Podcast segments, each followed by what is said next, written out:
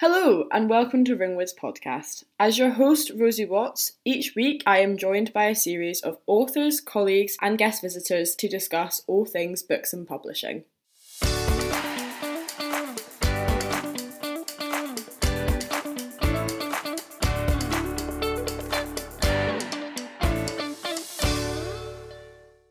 Today, I am joined by Carlos Alba. Thank you, Carlos, for joining me today for a Ringwood podcast and welcome. So, first of all, could you tell me a little bit about your book? There's a problem with Dad.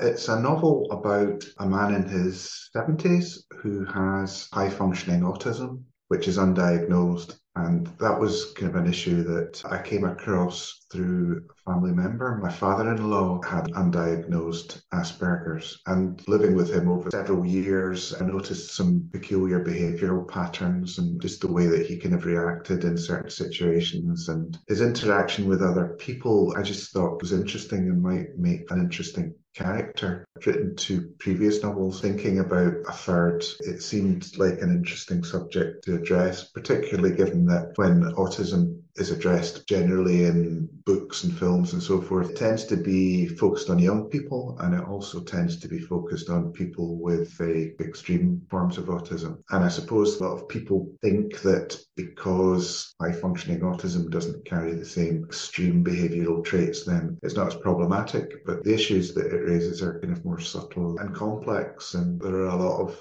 things that make for kind of interesting interaction between characters and the, the kind of situations that they create. Great. Thanks for that introduction to it. So I've just heard you say just there as well that this isn't your first book. You've got two other novels as well. Were there any differences in how you approach writing with this novel in comparison with your last two?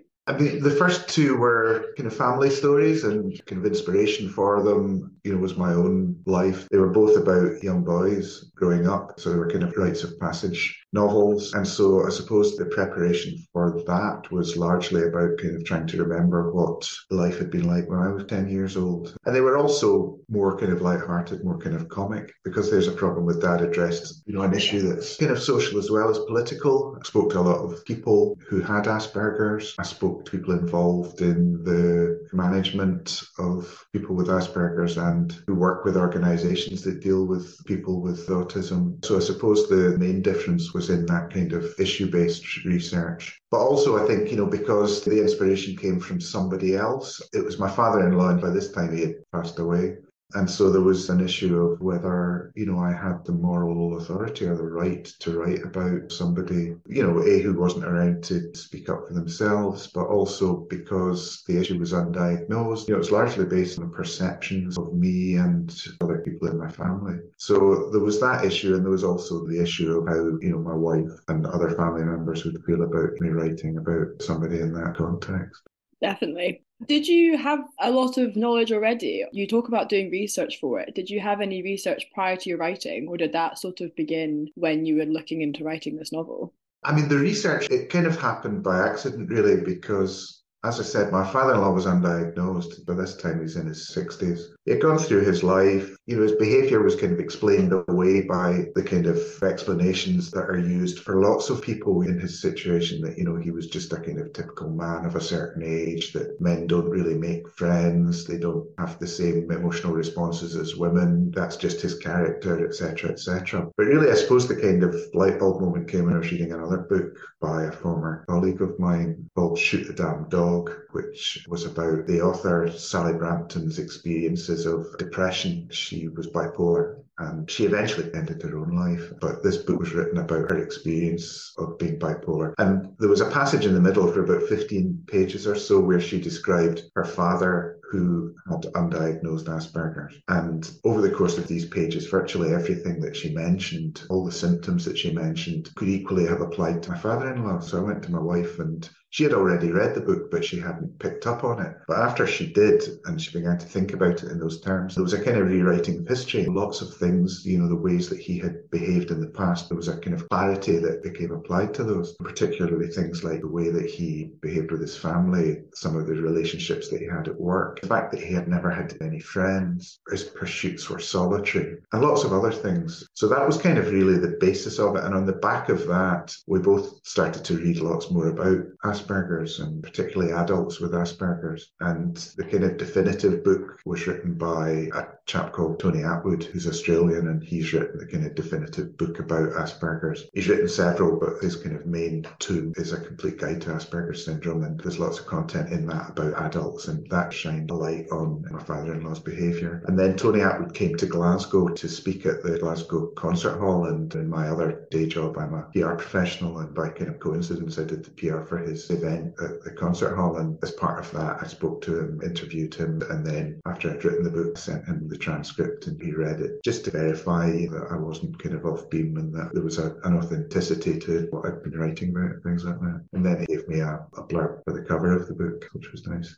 Yes, I remember seeing that. There's also various pieces going on here between the sort of research you discovered and the For Your Own Father-in-Law as a figure and the discoveries of these Australian books summarising it. Was it sort of all these combined that motivated you to write your novel, or was it something completely different? I think once I had investigated the issue, I think the thing that struck me was how was it possible for somebody to reach that age and not be diagnosed with something that was quite apparent, particularly, you know, if you spent any time in his company or lived with him. Definitely. And around about that time, lots of other people, you know, in the public domain were coming out and talking about Asperger's. Celebrities and writers, politicians, and so forth were talking about it. And I suppose the issue that crystallized it and became, you know, what I thought might be the basis for a book was just the lack of support and attention that had been paid to people in that situation. For a lot of people, I think autism is a fairly new thing. Certainly for me, you know, I'm in my 50s, and my first kind of exposure to autism was with the Rain Man film in the 1990s with Dustin Hoffman. I'd really never heard of autism before. And really, if you look back at the treatment of autism, serious treatment of it really only goes back to, I suppose, the 1950s or 60s. And Asperger's was even later than that. High functioning autism wasn't really even given a title or a label until the 1980s. And so that kind of helped to explain why people in my father in law's situation had spent their lives without being diagnosed. And I suppose it was that, as well as the personality issues, I thought was a genuine social issue to address. And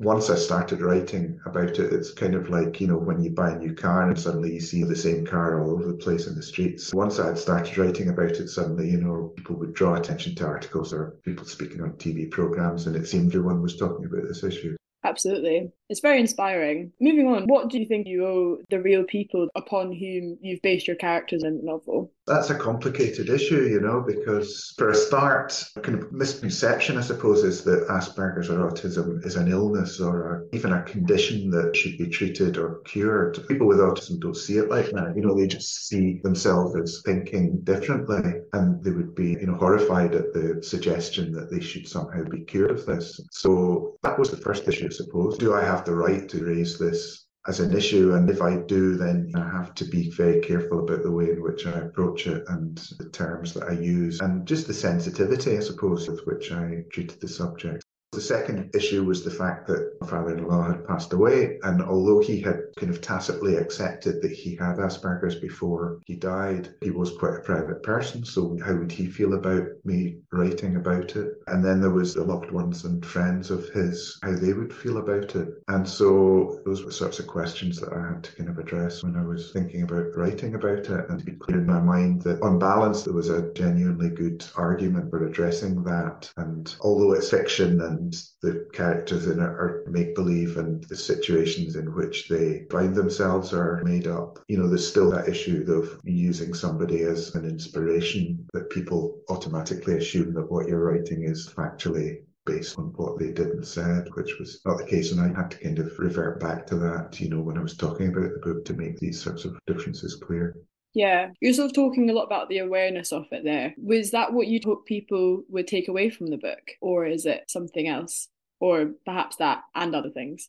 Yeah, I mean, I hope that it would inform people's awareness more than make them aware. Particularly in the last five years, there's been a lot more focus and attention given and a lot more sensitivity given to how we talk about people who have autism and their kind of autistic spectrum disorders and the differences between them and the way in which the terms are used and all that sort of thing. So I was sensitive about that. But also, I think that there was just a kind of information issue to be addressed in terms of how people kind of think about these, generate kind of spark in their minds. I was kind of astonished at the number of people that would say to me, Oh, that's my father, or that's my uncle, or I know a guy exactly like that. Virtually everyone who had some knowledge of it, even if they hadn't read it, would say that to me. And so I suppose in terms of drawing attention to the issue, my main kind of aim would be to do that, would be to try and shine a light on just how widespread it is and that it's a very long or wide, or depending on how you to paraphrase it, spectrum and people with high functioning autism may never exhibit anything that gets picked up, whereas the other, they can exhibit some very extreme behaviours. And so I suppose it was part of the kind of educational mission, if you like, would be to draw attention to just how long the spectrum is it's an incredibly moving story and even more so now hearing you talk about it in the background of it. So thank you again for sharing your thoughts. Just on a final note and on topic of inspiration do you have any advice for aspiring writers of the future I've always said to people who ask me that just to try and get something down on paper or on your screen because then it becomes a living, breathing thing. I've spoken to so many people who say, Oh, you know, I've got a book in me. And I think a lot of people do have a book in them and just never get around to writing it because if you don't put something down on paper, then it starts to kind of assume a massive importance in your mind and the pressure becomes just too great. And, and I think that's why, you know, a lot of people never actually get around to it. So, yeah, I always just advise people to just start writing and, you know, you've written a couple of pages, it then becomes a thing, and the people that you're writing about suddenly develop personalities and traits. And before long, you've written 5,000 words, 10,000 words, and then there's no turning back because you've invested that time and effort into it. The other thing I think is you don't have to perfectly craft every sentence as you go along. That's what the editing process is for. And some people write quicker than others. My son was telling me yesterday that Stephen King wrote a book in three days. Wow. He was on drugs at the time, but even so, people write at different paces and then go back to it. That's the joy of editing that you, you can always go back to it and perfect it. But the most important thing, I think, is just get something down. Yes, it's the famous saying, isn't it? Starting's always the hardest part. But when you've got time on your hands, then I guess you can start whenever. Thank you, Carlos, for joining me to speak about your book. And once again, hopefully, we'll maybe have you back at some point. Look forward to it. Thanks very much, Rosie. Thanks once again.